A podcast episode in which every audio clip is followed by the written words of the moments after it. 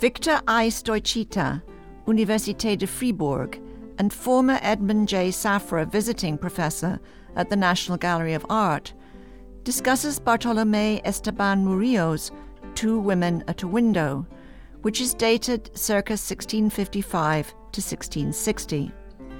Stoichita considers Murillo's Two Women at a Window in terms of the artist's preoccupation with two relationships that between the private space depicted in the painting and the public space of the beholder, and that of the viewer and the viewed.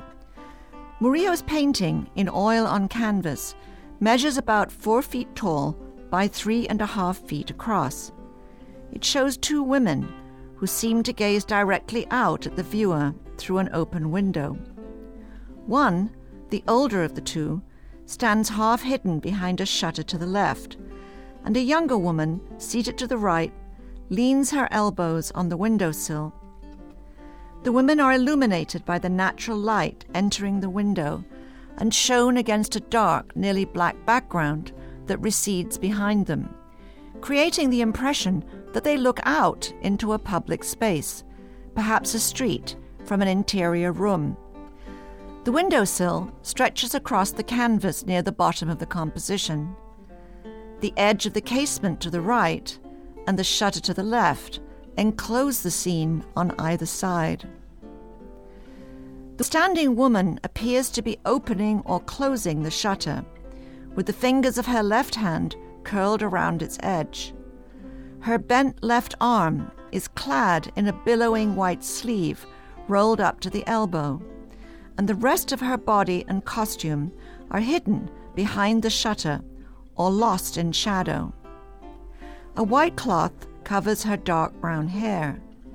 She holds the end of the headscarf with her other hand and draws it over her nose and mouth. She seems to smile behind the drawn scarf, her dark eyebrows arched over similarly dark eyes that crinkle at the corners. The younger woman rests her left forearm on the windowsill, parallel to the picture plane. The elbow of her other arm also rests there, and she props her chin in her closed right hand. Her gleaming, mahogany brown hair is pulled back to frame a fresh face with a peachy complexion. Rose pink lips curve upward in a smile below a button nose and dark eyes framed by delicate brows. Two crimson flecks on the right side of her head could be a bow or ribbons holding her hair in place. The younger woman's corseted dress has ivory colored, blousy sleeves gathered at the elbows. The shallow V of the neckline drops slightly off her shoulders. The bodice has a narrow black border along its top edge where it stretches across her décolleté and a small scarlet bow at the bottom of the V. The painting has a carved wooden frame about four inches wide. Much of the frame is painted black, but the innermost molding and stylized leaves and scrolls at the corners and center of each side are gilt. Professor Stoichita stands in the gallery in front of the painting. The walls of the room are painted beige, above white marble wainscoting. The other paintings in the gallery vary in size and show religious and genre scenes and portraits.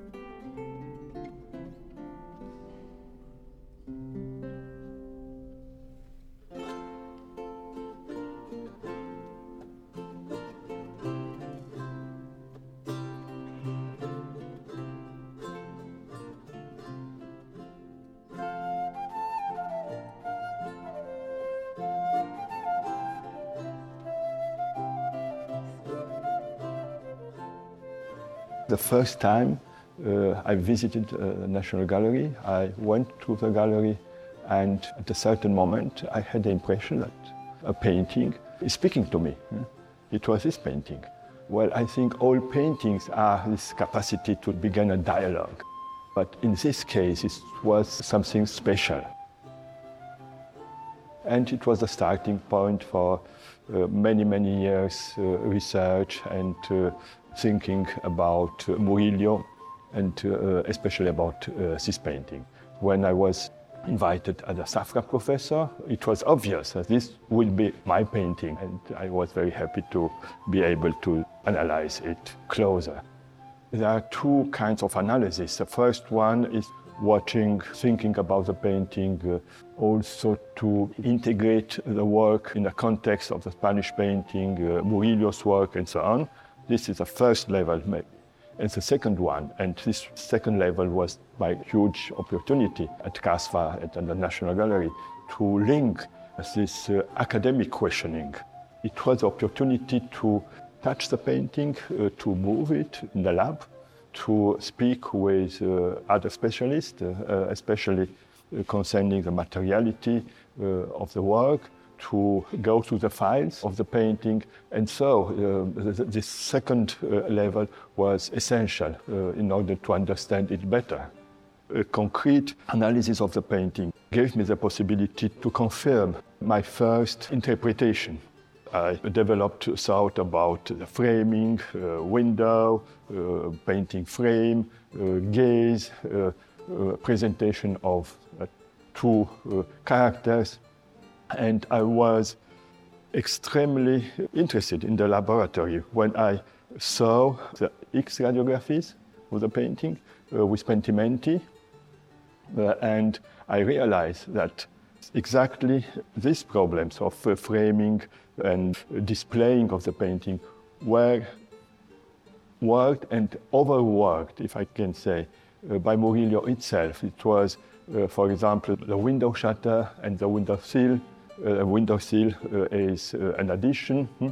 And of course, it is an addition. I, with a free eye, it's impossible to see it. The fact that the window sill is an addition is one element more in order to understand this work as a demonstration piece hmm, of a framing and of a dialogue between two framed figures and a beholder.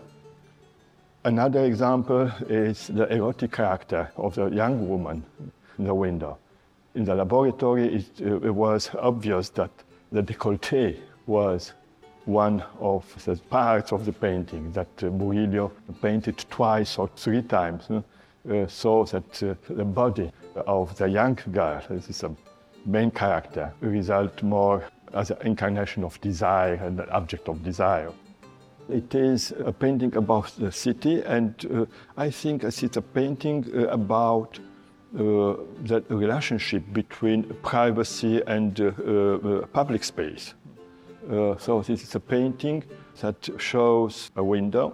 We can only guess the room behind the window, a dark room, but we are aware the painting is opening huh, from a private space to a public one.